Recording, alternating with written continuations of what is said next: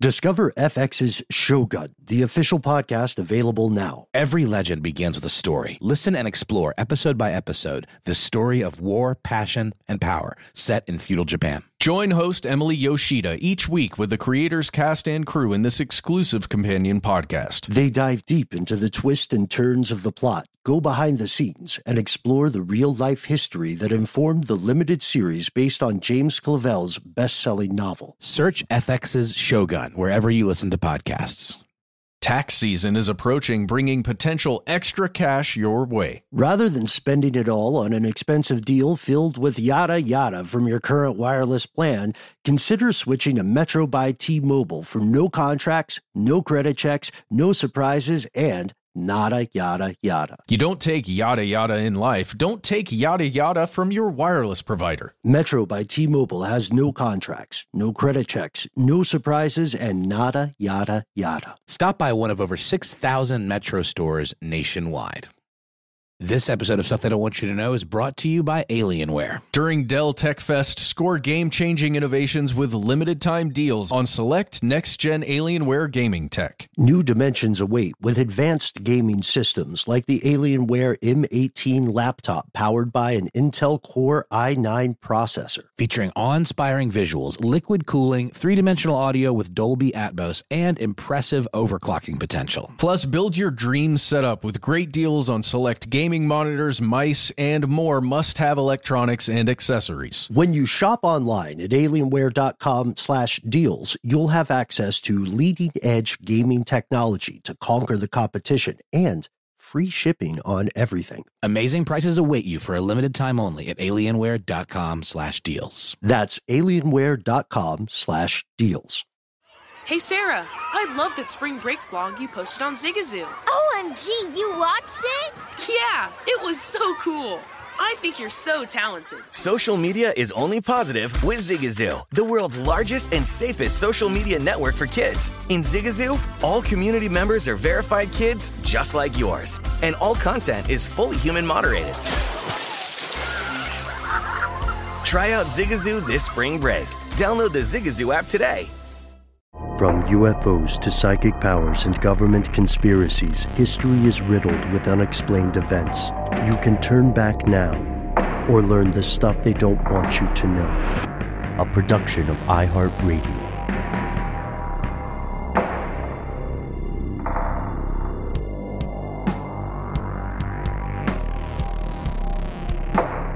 Hello, welcome back to the show. My name is Matt. My name is Noel. They call me Ben. We are joined, as always, with our super producer, Paul Mission Control Decant. Most importantly, you are you, you are here, and that makes this stuff they don't want you to know. Longtime listeners or recent listeners, welcome. Uh, you'll notice that we are continuing a bit of a maritime trend today. We didn't plan this, it just happened. Uh, we're tackling one of the oldest oceanic questions in human existence. For thousands and thousands of years, human beings have both feared and worshipped the ocean, as well as, of course, the things believed to live within it. So, fast forward to the current day. Uh, good for us, human species. We have learned a great deal about the ocean over the past several millennia, and we still rely on it for food. Nowadays, we can pretty often travel across it safely, but we have by no means conquered the ocean. In fact, we know more about the moon right now than we do about Earth's oceans. The briny deep, in short, is still flooded with mysteries. That was not an intentional pun, but here's the point. Today's question Is it possible that sea serpents, the legendary sea monsters of old, still exist today? Uh, to answer this question, we have to learn what little we do know about the ocean already. So here are the facts. And just to be clear, when we're talking about the ocean and oceans, we, we really mean the oceans, the seas, the places where there's briny water, right? Where it's very deep. That's what we're we're referring to today. So anywhere in the world, not just in one particular place. Right. Yeah. So not just the Pacific, not just maybe the Indian Ocean, but the the whole shebang. You know what I mean? yeah.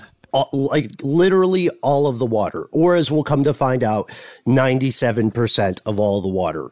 So we've often heard people say things like, you know, we know less about the ocean than we do about outer space.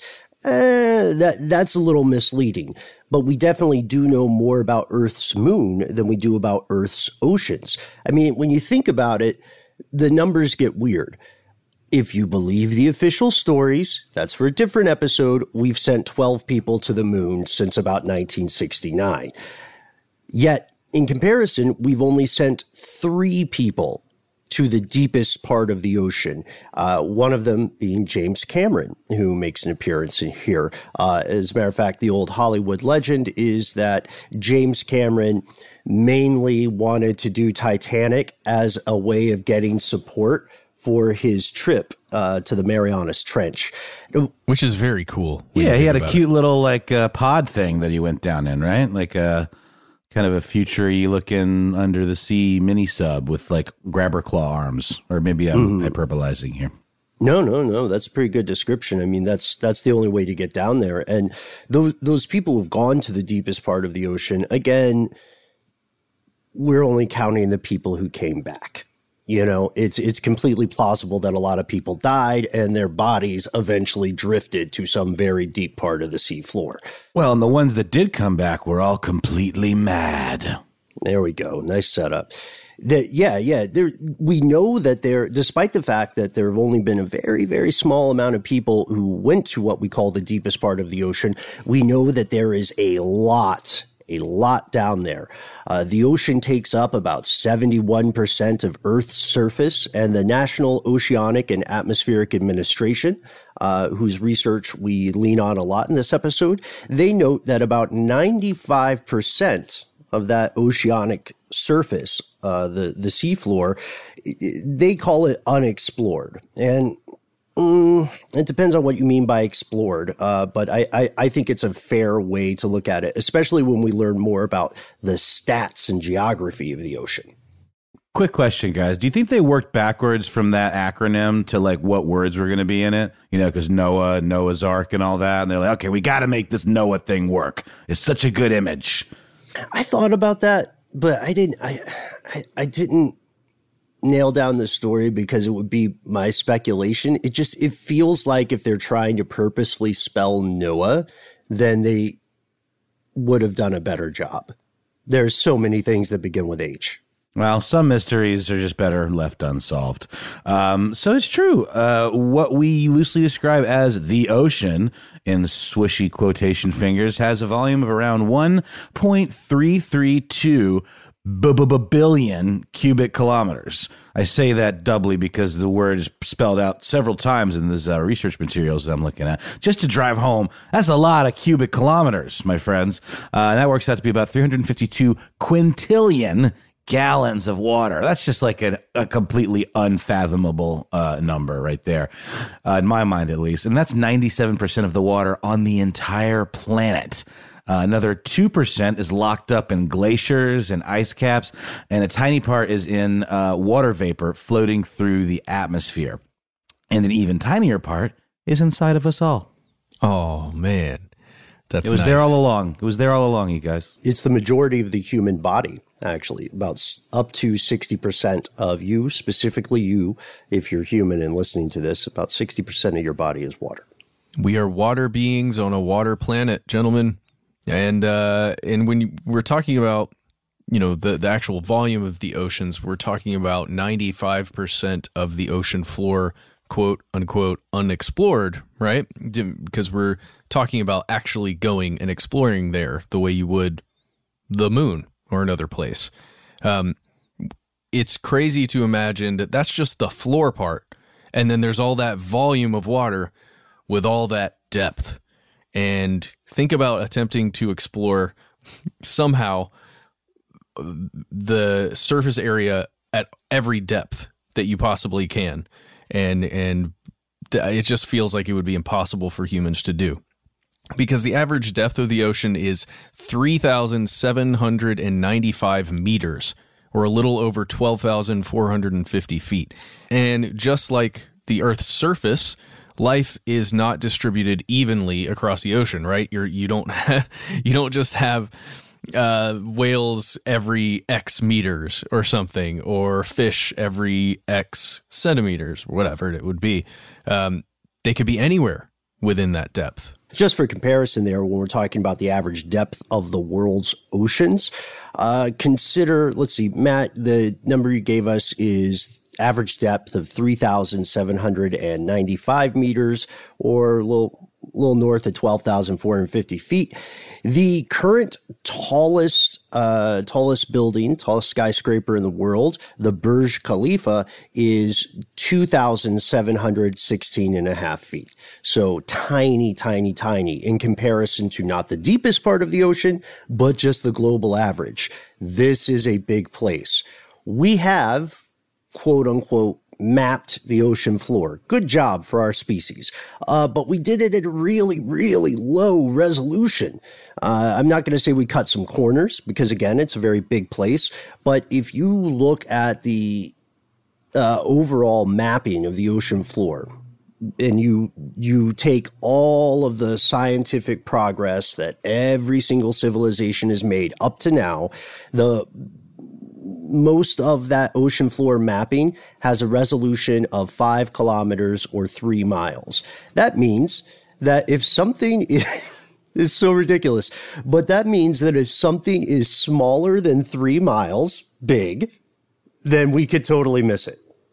So that's like, that's that's the threshold for size. So uh, just to set up our question or address our question a little more here, if a sea monster existed and there was a breeding population, uh, and they were less than three miles big, not even like not even long. They were just big. If they were less than three miles big, uh, then it's possible that we could have missed them. Think about all the crashed extraterrestrial craft that could be down there. We'd have no idea. They're not three miles long. Well, maybe. Matt, are you proposing aquatic uh, extraterrestrials? Yes, USOs, my friend. Oh my gosh. I don't even know how to start wrapping my head around that idea, but probably a discussion for another day. Check out our episode. yeah, we have a previous episode on these USOs. Uh, and I don't know. I, maybe we should revisit that one because there's there's some new information I found on that. But uh, yeah, Clearly, I should revisit that one because I do not recall its existence at all.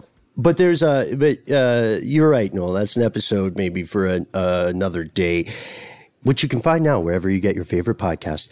So this mapping to it's something that can be misleading i think when you first hear it. It's kind of like saying radio telescope. A radio telescope gives you information about space but it doesn't necessarily give you a visual picture. And this f- ocean floor mapping doesn't necessarily give us what you would think of as a visual picture. The job is accomplished using radar. It measures the sea's surface. So it gives us this kind of rough topography, the idea of where the bumps and the dips occur. And that's pretty cool, right? But that means that the maps of the ocean floor still are not detailed as detailed as some of the maps of planets in our solar system, which is insane. We know a little bit about Mars. If this holds true, we know a little bit about more about the surface of Mars than we do about the surface of the ocean. Nuts. Okay, so just for like a you know audio uh, visual aid, um, let's just talk a little bit about the layout. Um, so just like the surface of the globe, uh, the uh, subterranean globe, I guess we could call it, um, is divided into different zones uh, or regions. Um, each one has their own unique ecosystem, uh, specific creatures that are native to each of these areas, adapted to live in these particular conditions. Um, of these zones uh, in the ocean, there are five, uh, and we'll start from closest to the surface and and dive down. I'll start with uh, this one because it's really fun to say. The epipelagic or sunlight zone, uh, and that ranges from the surface of the water to 656 feet below. It gets plenty of light, plenty of heat, and of course, all of those things decrease as you head further down. And this is where all the cute little babies live. Uh, the fun, you know, cute kind of Finding Nemo esque figures of the sea. Um, a lot of oceanic life that humans actually interact with, Like Uh, sharks. and- Sure, they're they're they're cute in their own way. Let's be nice, um, but also like coral reefs and, and and all these amazing built up layers of of coral. Uh, and um, it's very much like think of it as like the the metro area of the sea. You know, this is where like like the Tokyo or the New York City or you know the Atlanta. Nice. And, uh, and then if you go down a little bit further, you get to the twilight zone or the mesopelagic zone. It's between 656 feet and 3,281 feet. There's still a lot of stuff living in this area, but stuff's getting a little different, a little, little weirder. Mm, like wolf eels. Sure, sure, you're familiar with those wolf eels. Uh, you can hear them howling in, in the seas no matter where you are. Swordfish uh, scary, terrifying creatures that you can uh, you can hunt for, fish for them, but it's a difficult process. The light at this point, as you're going down, is dying. Sunlight is getting fainter and fainter as you submerge. If you mapped all this on a chart, you could definitely correlate depth with weirdness. Just putting that out there real quick. I want to point out uh, for anyone who is hearing of wolf eels for the first time, uh, please do yourself a favor. Use your uh, browser of choice to check out some images of wolf eels. They do not look like what you might assume an, uh, a wolf or an eel looks like. Uh, I had to put them in there. and uh, yeah, their life is getting weird with it. And you can't actually hear them howling. I, I apologize. I was joking. Well, we don't know. We don't know. We don't know. Uh, so let's continue this journey into the murk. Uh, now we're stepping into the midnight zone to uh, bastardize the phrase from that song. We're at the bathypelagic zone between 3,281 feet to 12,124 feet. This part of the ocean is like that old line from Method Man. It's a cold world. You have to bring your own heat. This zone is largely dark. This is where you start to see some sea creatures emitting their own light through phosphorescence. Uh, it's also like that Queen song. Dun, dun, dun, dun, dun, dun. These creatures are under pressure. The pressure in this zone reaches almost 6,000 pounds per square inch. And that's just because of what you alluded to earlier, Matt. There is so much water on top of you here if you, if you live in this area. And then, uh, next to this, we would, uh, our next step, should we continue James Cameron esking down into the depths, is what I think personally is the coolest zone. Is it cool as ice, Ben? Sort of like that uh, Queen song was repurposed to be. Uh, it's very cold. It's it's not quite freezing because the water is still liquid, but it's very very cold. You, you're going to have to convince me that it's cooler than high pressure bioluminescence, but let's do this. Right. So this is the abyssopaleogic zone. Did I get that right? I think I got it pretty close. And that's between 13,124 feet and 19,686 feet. Uh, and as the aforementioned vanilla ice reference implies, this uh, is a very, very, very cold part of the uh, the deep sea with no natural light. Over seventy five percent of the ocean floor is in this zone. So this is essentially like, you know, for all intents and purposes, the bottom, basically. Yeah, loosely speaking, this is uh, this is one of the things I thought about a lot uh, in younger days. I, I always thought, where's the bottom of the continents? You know what I mean? Where can you walk? Like, if you could walk on the ocean floor and you could see, oh, there's where the floor has kind of a corner and the wall there, that's, well, that's, you know, North America or that's Australia. Uh, you would find it in the abyssopelagic zone. That's, um, that's the the place from which sprang the continents but it's still not the bottom. It's just most of the bottom right? Because uh, just like the uh, non-water covered surface of the planet there are peaks there are valleys in the ocean. We call these trenches. Yes, the Hadal pelagic zone that lies down, way, way down, 19,686 feet to 36,100 feet. Now imagine that. What did we say the average was? Around 12,000, 13,000 feet? that's correct 12450 feet So now we're way, way down there. And the pressure in these areas is insane. It's more than 11,318 tons per square meter. Or essentially, think about this the equivalent of one person trying to support the weight of 50 giant jumbo jets. You know, there's we all know somebody who can bench press one jumbo jet. Oh, no, thanks. but, but imagine doing 50. Yikes. Yeah, it's it's it's impossible. It's a, a, you know, it calls to mind the old mythological figure of Atlas holding the world atop his shoulders.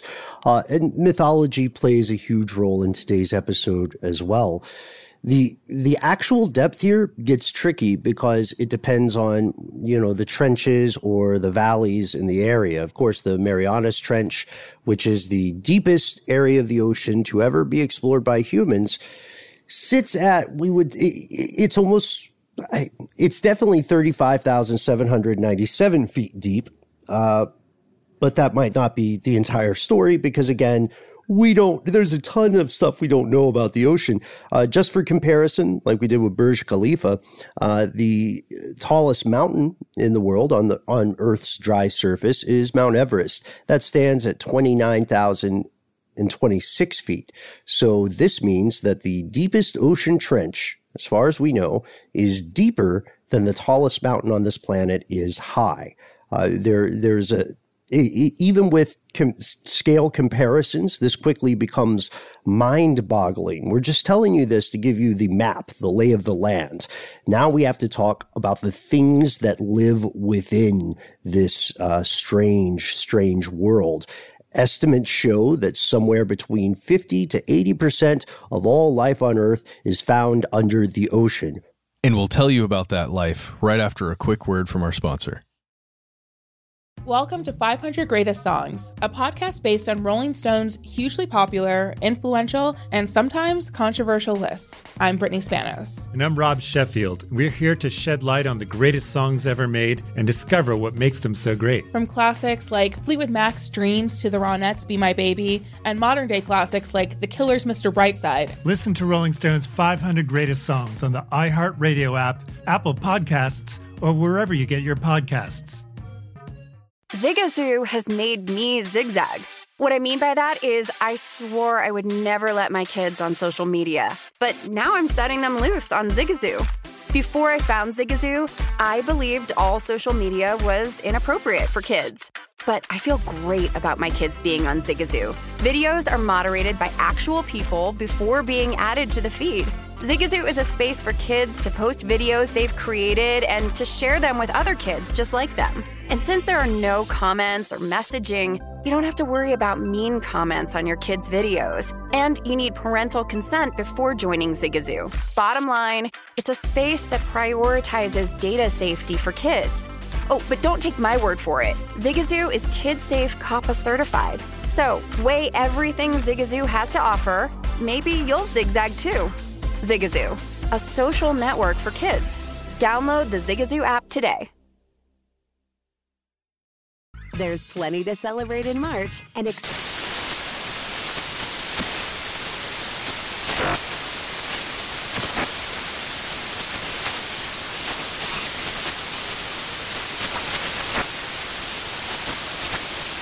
National Craft Month with the perfect pizza at home class from Craftsy. And anytime is right to listen to iHeartRadio's iHeartCountry Radio. Discover more shows and movies for free. Hi, I'm Cindy Crawford, and I'm the founder of Meaningful Beauty. Well, I don't know about you, but like I never liked being told, oh, wow, you look so good for your age. Like, why even bother saying that? Why don't you just say you look great at any age, every age? That's what Meaningful Beauty is all about. We create products that make you feel confident in your skin at the age you are now. Meaningful Beauty. Beautiful skin at every age. Learn more at meaningfulbeauty.com.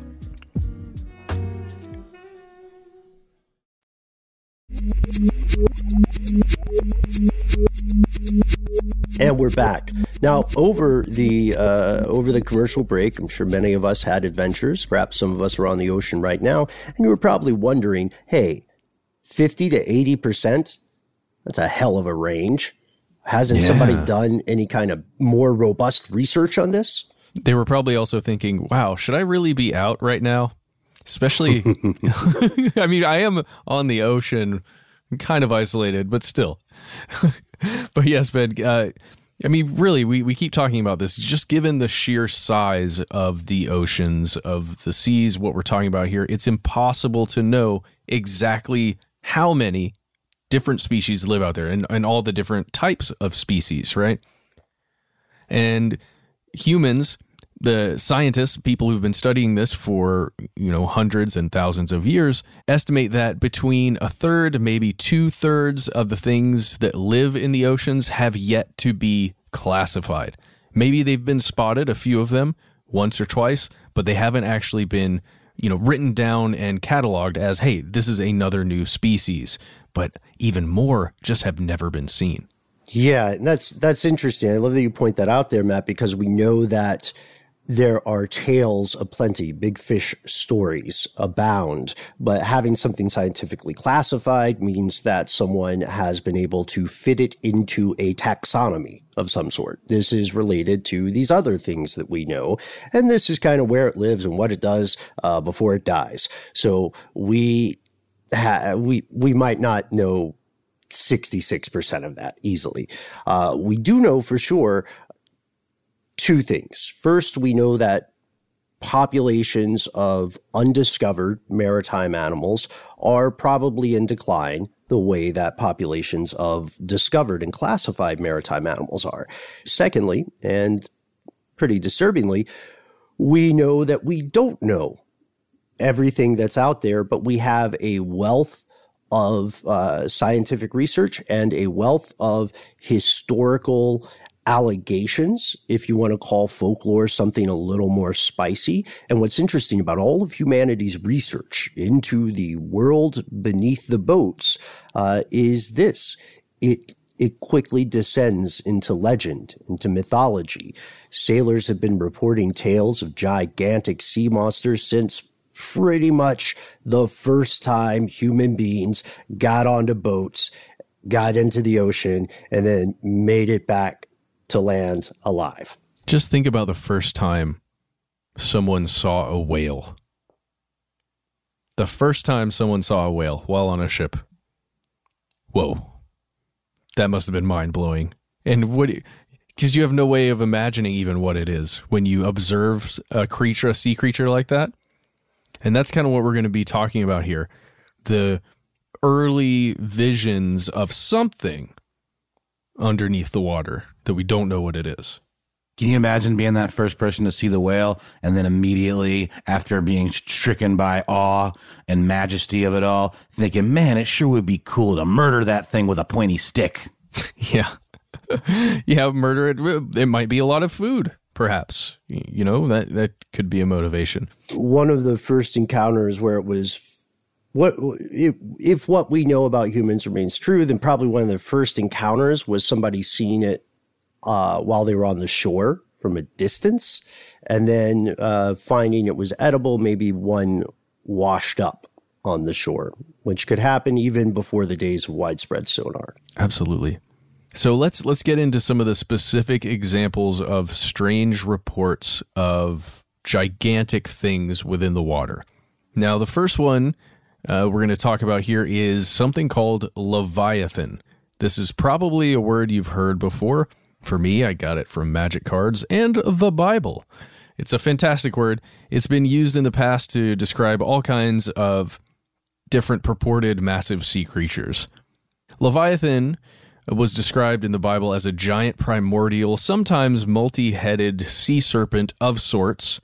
It makes six appearances in the Old Testament, and according to biblical scholars, in some places within the, within the Bible, Leviathan, the word, refers to an actual physical creature, and other times it functions more as a symbolic representation of God's power or wrath, which, you know, those two different things many times are where arguments lie within translations of the Bible. Um, uh, I, I was wondering, guys, could I just give you a couple different descriptions of some of the Greek uh, mythology descriptions of sea monsters, just really fast? Please. But can you slow it down a little bit, Matt? Not too fast. I want to be able to keep up. Oh, okay. Well, I'm going to give you a quote of a, a monstrous fish from that was written in 1555 by Olaus Magnus. Quote, Their forms are horrible, their heads square, all set with prickles, and they have long sharp horns round about like a tree rooted up by the roots. They are ten or twelve cubits long, very black with huge eyes. The apple of the eye is of one cubit, and it is red and fiery colored, which in the dark night appears to fishermen afar from under waters as a burning fire, having hairs like goose feathers. What is that describing, Matt? That doesn't sound like any uh, living sea creature that I'm familiar with. It's uh, describing a giant monster fish.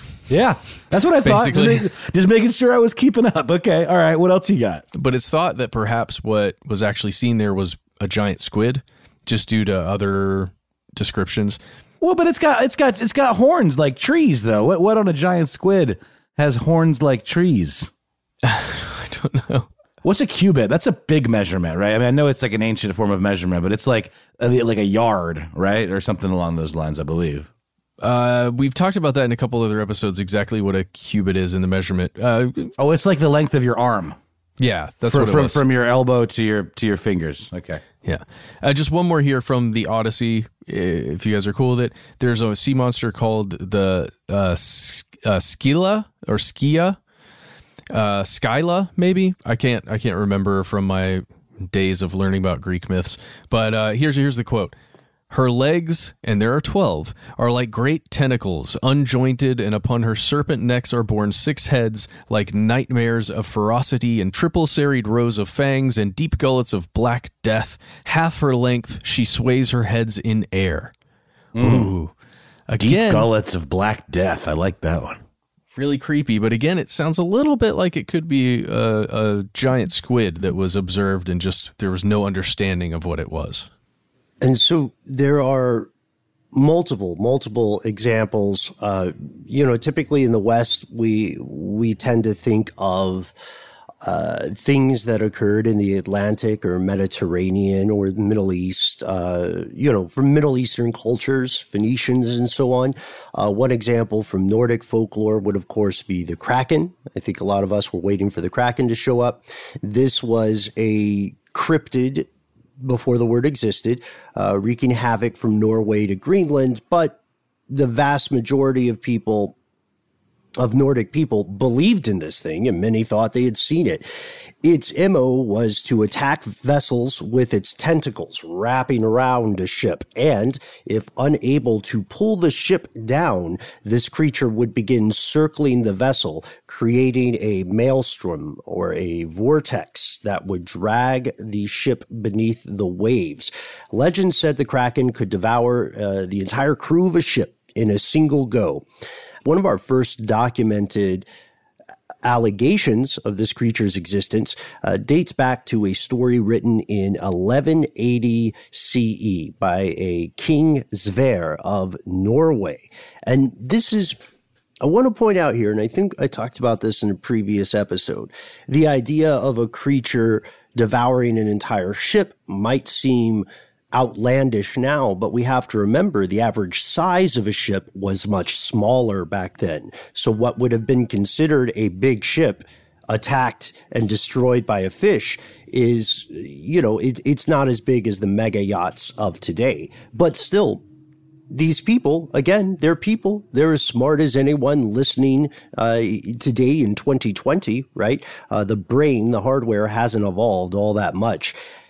So we have to ask if these things are so dangerous, why would you mess with them at all? In the case of the Kraken, it's because there was enormous profit or potential for profit.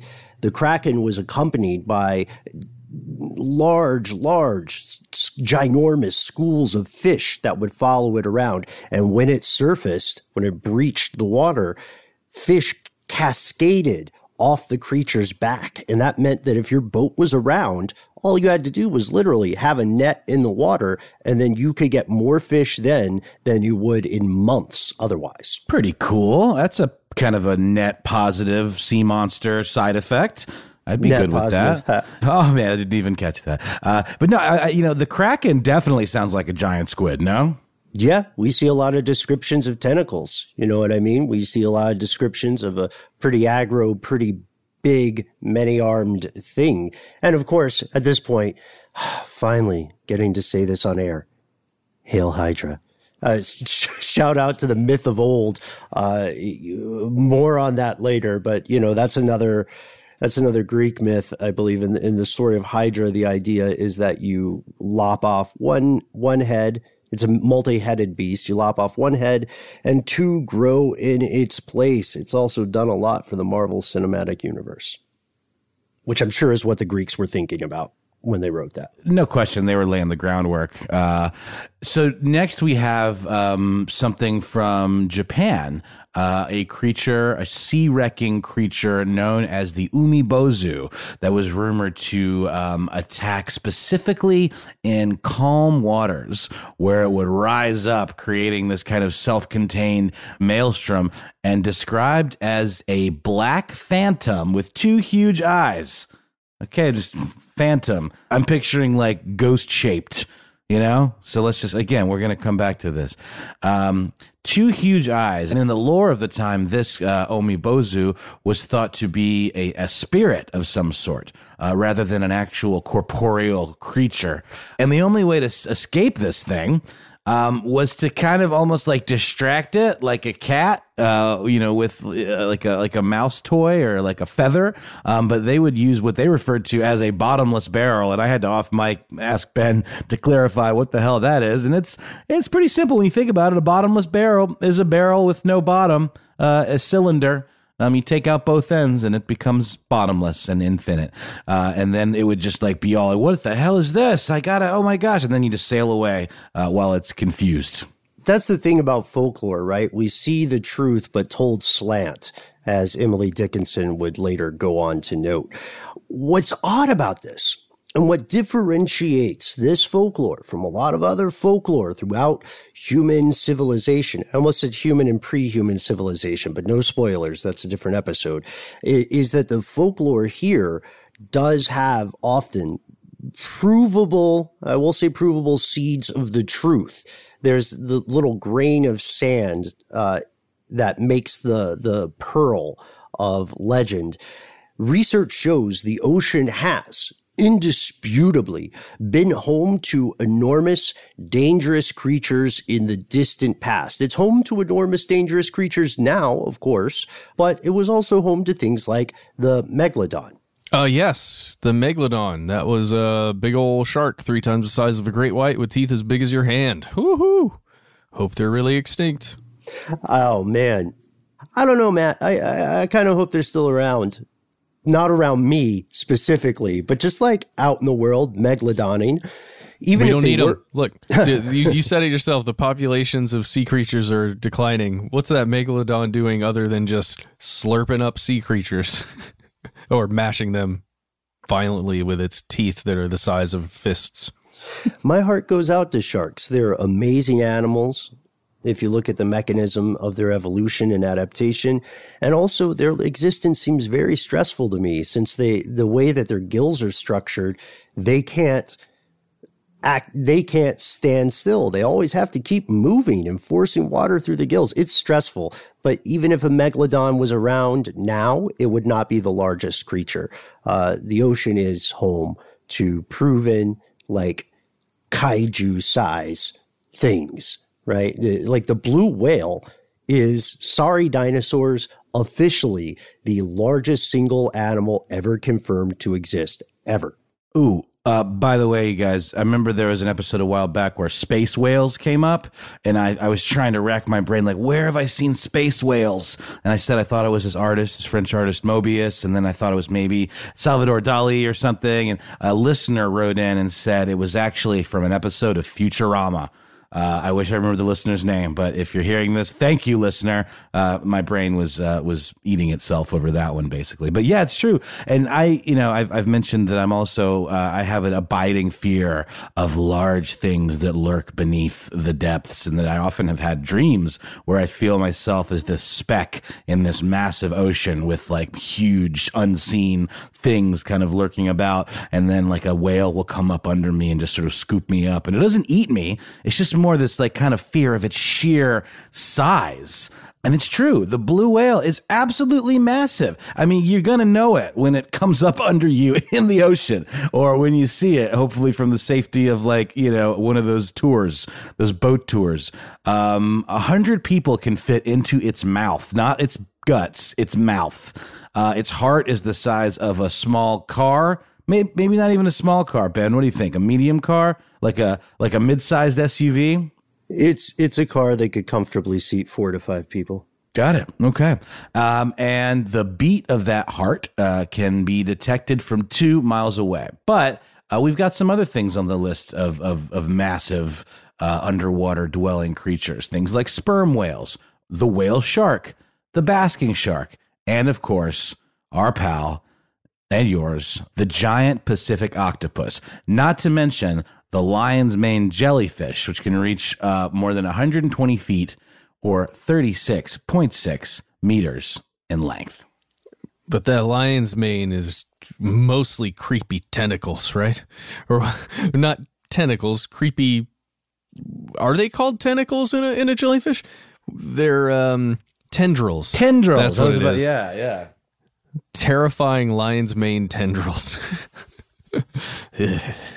Those really freak me out. Do, do jellyfish give you guys the same kind of feelings when you're thinking about swimming in the ocean? I think they're beautiful to look at in an aquarium tank, but yeah, I mean they definitely because they're they're stingy boys, right? I mean they will they will mess you up, and then you got to pee on yourself. Not not all jelly. Hashtag not all jellyfish, right? Uh, are poisonous, but I, I personally, I love them. I think it's like watching a cloud underwater or uh, you know a nebula uh, through a telescope. Uh, also, jellyfish, at least one tiny species of jellyfish, occupies a top 10 position in Ben's list of top 10 animals because it's functionally immortal. You remember that one, Matt. It, uh, it grows up and then if it's injured or something, it returns to a juvenile phase and lives its life again. Uh, we did a, we did an episode on real life immortality uh, a number of years ago now. And uh, there is real life immortality, at least for some animals, and they're all pretty crappy versions of immortality. so, uh, but yes, I will, I will say though, jellyfish outside of their uh, their waters, they don't hold up so well. They're super blobby and like like a thing that you'd want to step over, you know, on the beach. And if they are stingy ones, you definitely would want to step over them. But it just goes to show how specifically adapted they are for life in the ocean, as as the case with with all of the creatures we're talking about today. They they don't they cannot hold up outside of the water. But some of those manowars are very difficult to detect, and they've got really long tendrils, and you would never know it was there, and and it could kill humans. Okay, uh, maybe I just have a weird thing with jellyfish. Well, well, also uh, that's not to sound like a jerk, but one of the reasons I really wanted to hit the idea of specificity of adaptation is should humans be under the water? How far should we be under the water? You know what I mean? Like if you're, mm, I, I don't want to like victim blame or anything because I know life is crazy and everybody's the main character of their own story. But, uh, the but maybe maybe jellyfish and and uh, attacking leviathans are a sign that we should uh we shouldn't go too far into the depths.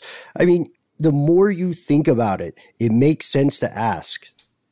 Could there still be enormous creatures out there in the brine? One of the things we talked about off air as we were diving into this episode uh, was Jules Verne, of course, his famous 1870 novel, 20,000 Leagues Under the Sea. Don't think too much about the unit of measurement there. Just enjoy the poetic title.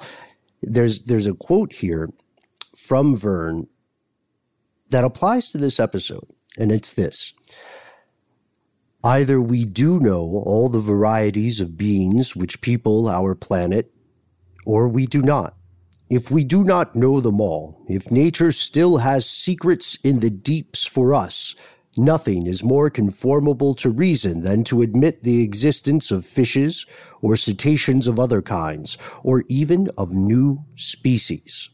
So, could uh, sea monsters be real? We'll uh, we'll dive right into that after a quick sponsor break. Welcome to 500 Greatest Songs, a podcast based on Rolling Stone's hugely popular, influential, and sometimes controversial list. I'm Brittany Spanos. And I'm Rob Sheffield. We're here to shed light on the greatest songs ever made and discover what makes them so great. From classics like Fleetwood Mac's Dreams to the Ronettes' Be My Baby, and modern day classics like The Killer's Mr. Brightside. Listen to Rolling Stone's 500 Greatest Songs on the iHeartRadio app, Apple Podcasts, or wherever you get your podcasts. Hey Sarah, I love that spring break vlog you posted on Zigazoo. OMG, you watched it? Yeah, it was edited so well. I think you're so talented.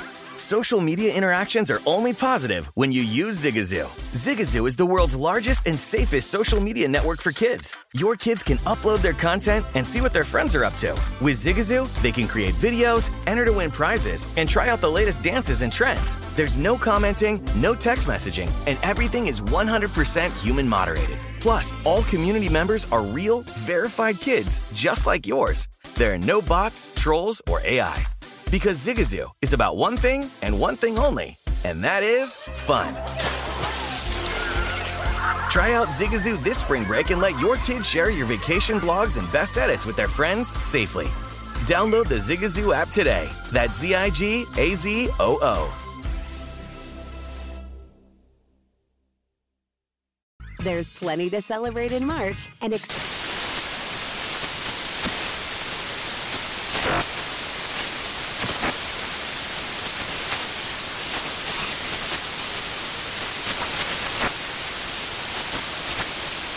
National Craft Month with the perfect pizza at home class from Craftsy. And anytime is right to listen to iHeartRadio's iHeartCountry Radio. Discover more shows and movies for free.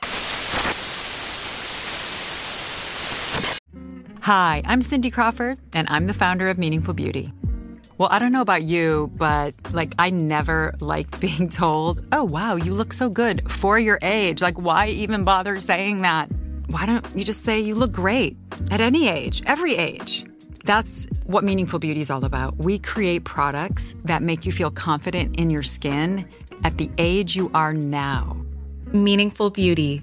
Beautiful skin at every age. Learn more at meaningfulbeauty.com.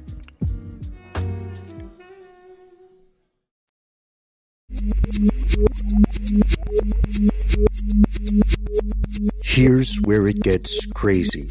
And it does get crazy. Could sea monsters be real?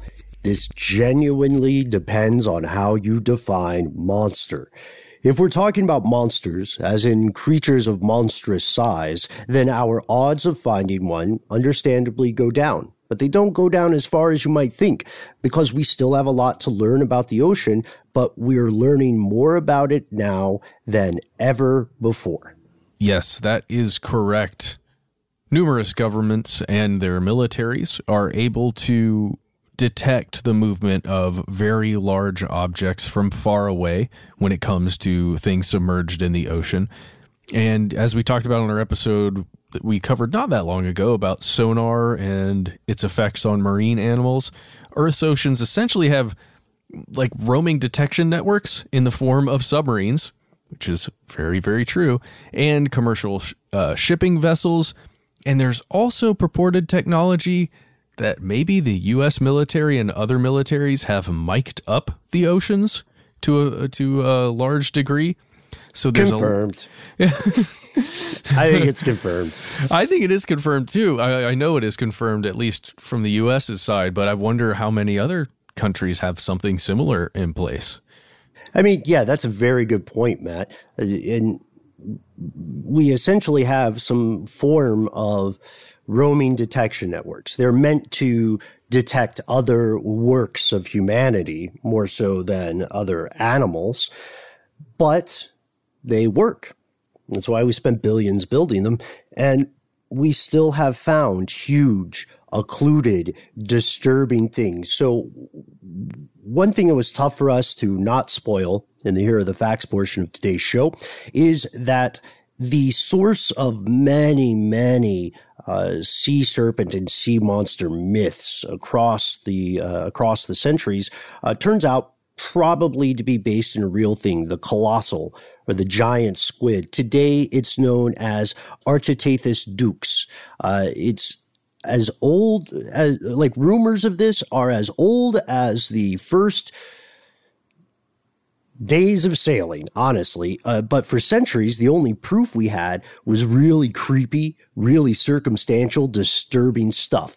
Nearly unidentifiable carcasses wash ashore. The lone survivor of a shipwreck shows up with, you know, like with uh, missing crew members and a 19 foot tentacle that's rotting in the sun. And, and, and, and then we find, you know, giant known creatures, especially sperm whales in the in the era of whaling, right? You know, the Moby Dick days uh, and and beyond. You would find whales that had scars, like gigantic sucker marks that were wrought by some uh, unknown animal, or you would find these gigantic beaks. They looked like kaiju beaks. They looked like the beaks of a squid that no God would ever put on this planet, right? Because these are very religious people finding these too. Uh, and it wasn't until maybe in your lifetime, fellow conspiracy realists, that scientists finally got a photograph of a real life kraken. And that was just like one blurry paparazzi under the seas photo, you know? That was yeah, that was alive, right? It was oh, there's one swimming around. It wasn't a carcass, it wasn't some remnant, it was an actual thing swimming around. And then like, think about this, it wasn't until the, you know, the Mayan apocalypse, uh, I'm sorry, uh, 2012 when we acquired actual video footage of a live giant squid existing in its in its environment. Um, because there was there was another time earlier than that where a giant squid was, I believe, caught essentially and pulled up to the surface by the um, Japanese fishing vessel. That that was the one we were just talking about, right? The two was that 2006 maybe. I think something around that time where one got pulled up from from the depths to the surface just in the act of a large fishing operation. But yeah, 2012 2013 as well, we acquired actual video footage of a giant squid. Ooh, and it was creepy. And you know, if you guys have ever seen that that uh, Noah Baumbach movie, The Squid and the Whale, uh, it references a diorama that you can see at the Museum of Natural History in New York of a massive sperm whale, essentially doing battle with one of these kraken-like creatures, and it's pretty epic to to look at. Um, still on display there, as far as I know. Yeah, it was there last time I went. I love that museum. It's uh I don't know. A lot of that museum is dark when you get into the exhibits. I like dark museums. These creatures like dark areas of the water. Uh, they live in very deep areas of the ocean, as far as we can tell. Again, we know very little about them. They're anywhere from 1,300 to 3,000 feet down. Uh, we know that they can grow larger than some whales. The only predator of theirs we know about is the sperm whale. Uh, but we don't know how large these things can get yet. We know that they are stronger than an elephant. Uh, we know that a bite from their beak has enough force to sever steel cables. Uh, this means that if one of these made it to the surface in the days of wooden boats, that boat would, in short, well, it's a family show. So I'm just going to say they would be in very deep trouble. Yeah. Well, what if your what if your ship has a steel hull? It doesn't seem to matter. These dang oh, yeah. beaks can go through anything. you could puncture that. Yeah, just stay on their good side. I mean, the craziest thing about this, it's a real life sea monster. It fits some of the qualities we described, right?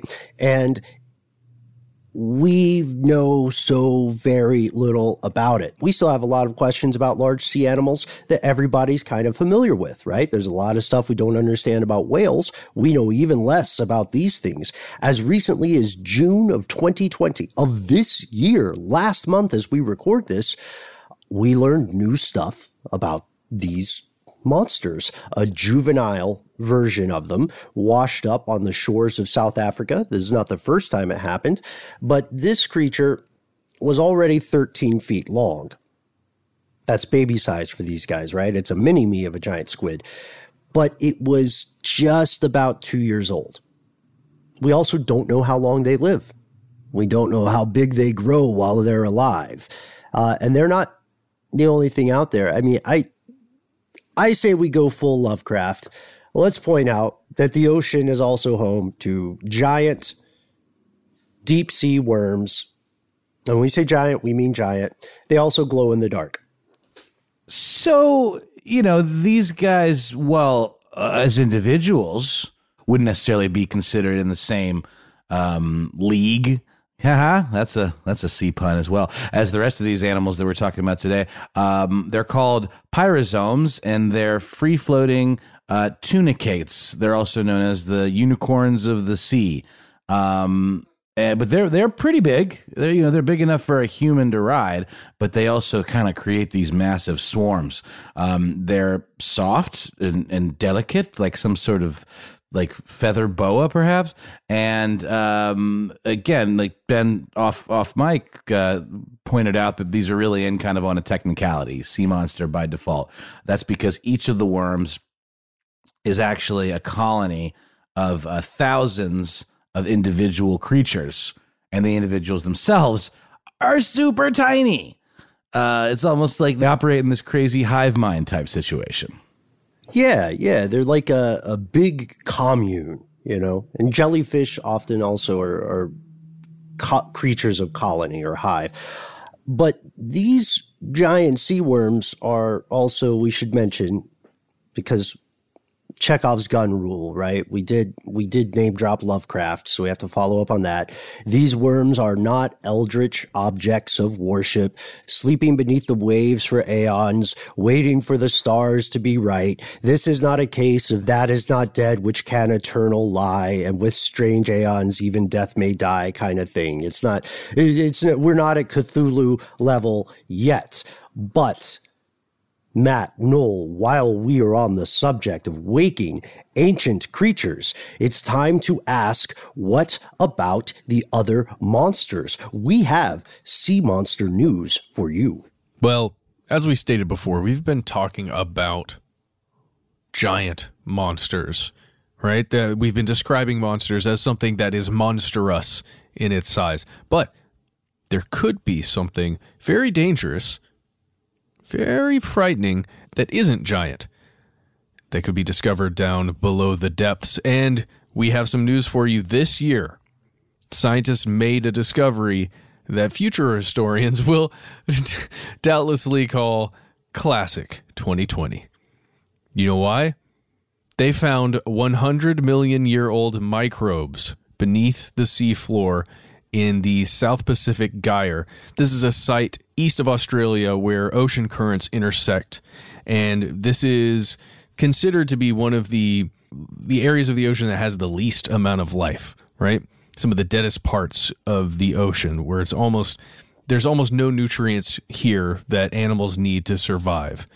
These scientists dug down very far, 5,700 meters below sea level, and they found something that had been, in a Lovecraftian way, slumbering since before the age of men. Yeah, these things looked as though they were dead. Uh, and, and it's already a great find. You know, go science. This is already a groundbreaking discovery to find evidence of these things that were once alive.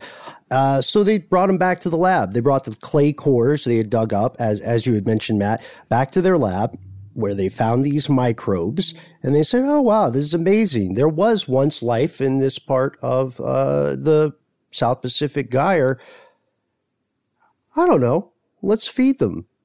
Which which sounds weird, right? It's a lot like finding a dead body and saying, ah, let's just, let's put a sandwich by it. Let's just come on, let's put a sandwich by it. It's just between us. We're all we're all buddies here. Uh, and what happened is that these microbes, these dead bodies, got up and ate the sandwich. And what happened after that is they started reproducing. They started breeding something that had been dormant for uh, millions of years just came back to life. One of the scientists, and I love when scientists talk this way, one of the scientists said that this indicates the insane possibility. Whenever scientists use the word insane, you know, they're, you, you know, something rocked them. Uh, this scientist said that these very same microbes must have been, or may have been, probably were, sitting in the same place for aeons. And that, that is pure Lovecraftian stuff. Lovecraft was a terrible person, uh, not a great writer, uh, but a fantastic world builder. And the idea of undersea creatures slumbering and being awoken by man. Now we can say in 2020, this happened. This happened. Lovecraft is, in a way, real now. And that's just the beginning. If we go back to the statistics, what Matt Noel and I talked about at the beginning of this episode, we see some possibilities. This story isn't over. Given what little we know about the ocean, again, very little, it is scientifically indisputably true that we do not at this point know every single species of life currently living in there or, you know, sleeping for dreamless dark millennia. And given the global reach of sonar and other detection methods, radar, etc., sure, it's plausible to say we have a solid chance of detecting an undiscovered life form if it ticks a few boxes. That's right. Um, it really needs to have a relatively large population. Uh, it needs to be pretty frequently on the move and spend at least some time in that smaller part of the ocean that we talked about, that metropolis that we study pretty extensively. Um, and it also is helpful if it preys a lot on other easily detected uh, species. But um, if it doesn't exhibit these traits, our odds of finding drop quite significantly. Yeah, it's true. Mm, it's going to be hard for us to just accidentally stumble upon something new right? If it doesn't have that large population and all those things we just listed. Does anybody else feel like it's a bad idea to awaken aeons old microbes? Just in case maybe there's something involved there that happened to help the extinction process with yes you know life on earth yes yes i do i do i do think that thing matt roll know. the dice i uh, you know what i mean uh, it, it, we are seeing this happen in other places. You know, it's not just underwater. Uh, well, I guess it kind of is because under ice. Yeah, because ice, you know, is just just fancier water. So the uh, ice is fancy water. Great, that's our takeaway. Please just remember that out of all the stuff we did today.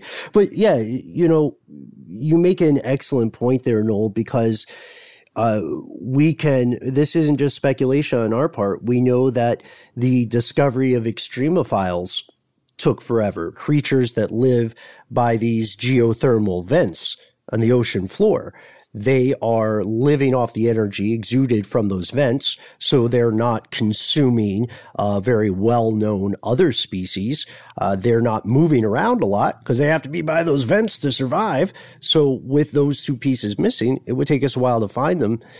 And this leaves us with um, two notes. You know, one is disturbing, one is distressing, or one's one's a little more emo, a little sad. Let's go with that one first. It may well be that we do discover some gigantic species, some real life sea monster, sea serpent, what have you, but we discover it after it becomes functionally extinct. We find the last of a relic population. Uh, we find that they are unable to breed uh, we find that the Anthropocene has signed their death warrant, and we are just seeing the dying echoes of what they once were. Our species. Like, oh, look at that poor coelacanth. Yep. There was only one. Yep. Look, it's the last Kraken, the uh, new film by Wes Anderson. The Kraken oh, is man. played by Edward Norton. And as it turns oh. out, the Kraken, uh, a perfectly symmetrical creature. So that really works out for his uh, mise en scène. I was really hoping you were going to say Bill Murray, but uh, we can go with it. Oh no, no, wait, wait, change it. Kraken is Bill Murray. Uh, you heard it. oh my first. god, B- th- this this can be a crossover between the stuff they don't want you to know cinematic universe and the ridiculous history cinematic universe, where we have a movie coming out in the December of this year for Christmas called Hans about a horse that could solve math problems, played by uh, who did we say Daniel Day Lewis? Two people.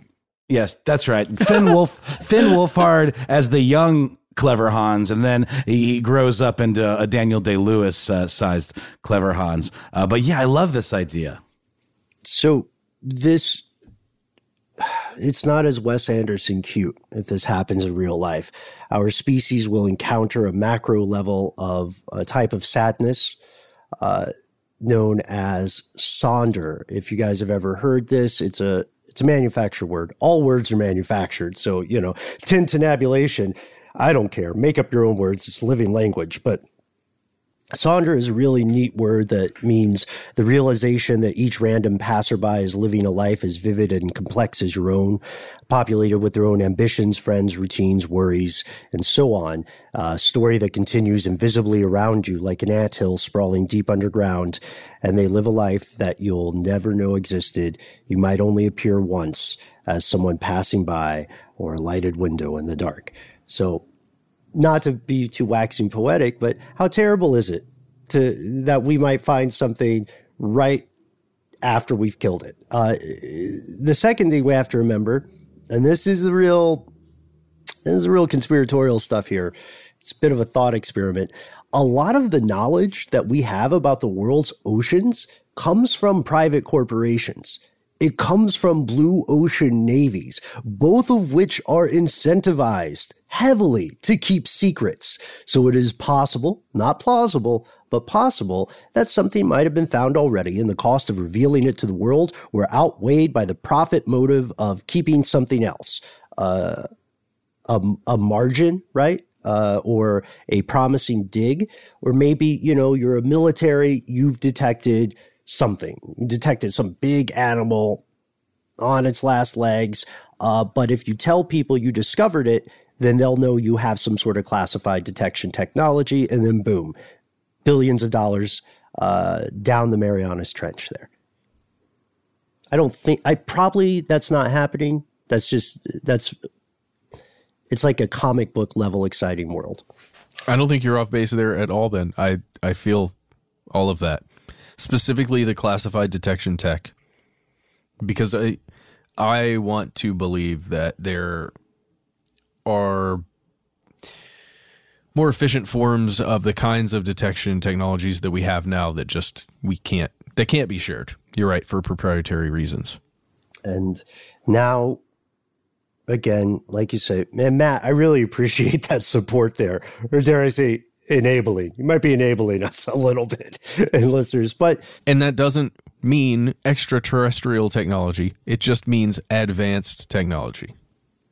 Yeah, agreed.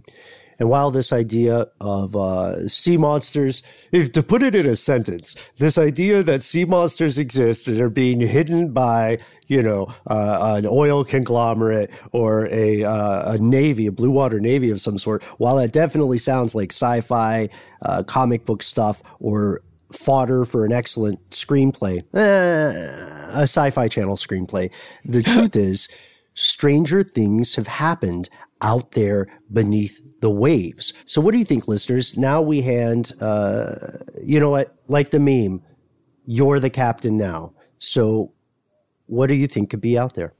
You have the trawler. You you're in control.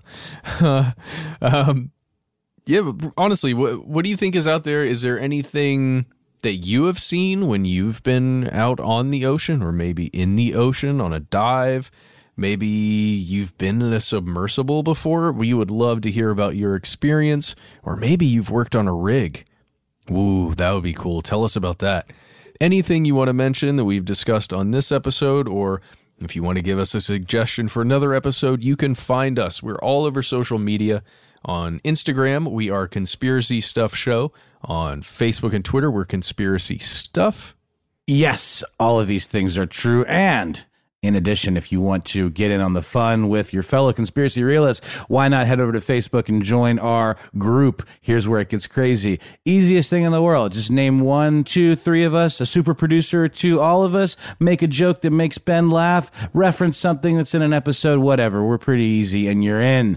Um, a great place to share memes and just have conversation. Couldn't be a cooler group of folks on there. Here's where it gets crazy on Facebook. And hey, while you're at it, while you're on the internet, why not go over to Apple Podcasts and leave us a glowing review uh, because it really does help kind of bump the show up in uh, in the uh, the rankings and also helps people discover it. And as we're entering this brave new world of our five days a week thing, let us know how you dig it um, and do it in a public forum so others will follow in your path. And if you are one of the people out there who says, I listened to your Facebook episode, I don't know why I would be on that. Social media in general is a bag of badgers that's for the birds, but I do have a phone and I have a story to tell you. Well, you are in luck, fellow conspiracy realists. You can call us any old time of day or night at 1 833 STDWYTK. You'll have uh, three ish minutes ballpark. Uh, we would love to hear from you. Let us know whether or not we can use your story on air. Uh, and then also, you know, if, if you feel the pressure of that ticking clock for that three minute time window, uh, why not just write down a couple things, talking points, and you refer to those? That that made it easier for me when I called into our own show for some reason. Uh, but hey, Matt, what, Matt, Noel, uh, a lot of times people don't like social media or uh, telephones, which we totally get. If you are one of those folks, you are still in luck. You are uh, trebly, T R E B L Y, in luck because you can send us a good old fashioned email anytime the spirit moves you. We are conspiracy at iHeartRadio.com.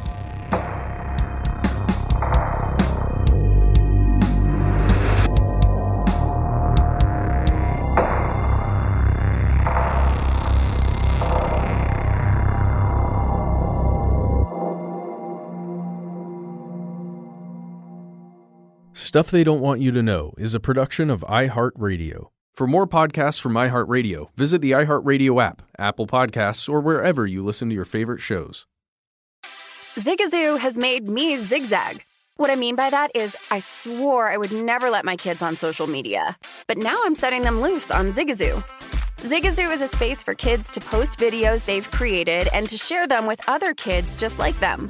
Videos that are moderated by actual people. And since there are no comments or messaging, you don't have to worry about social trolling.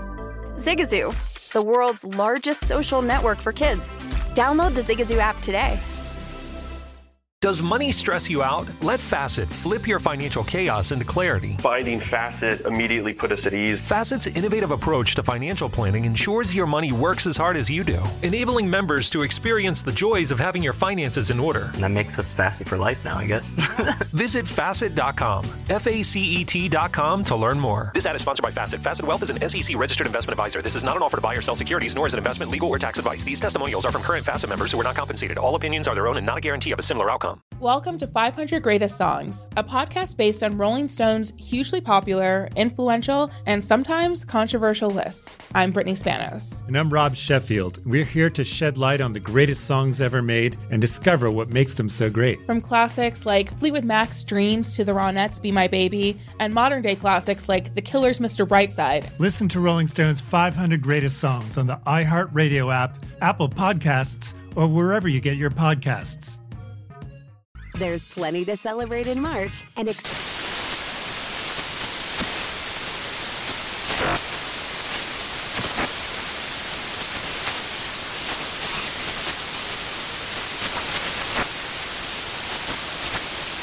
National Craft Month with the perfect pizza at home class from Craftsy. And anytime is right to listen to iHeartRadio's iHeart Country Radio. Discover more shows and movies for free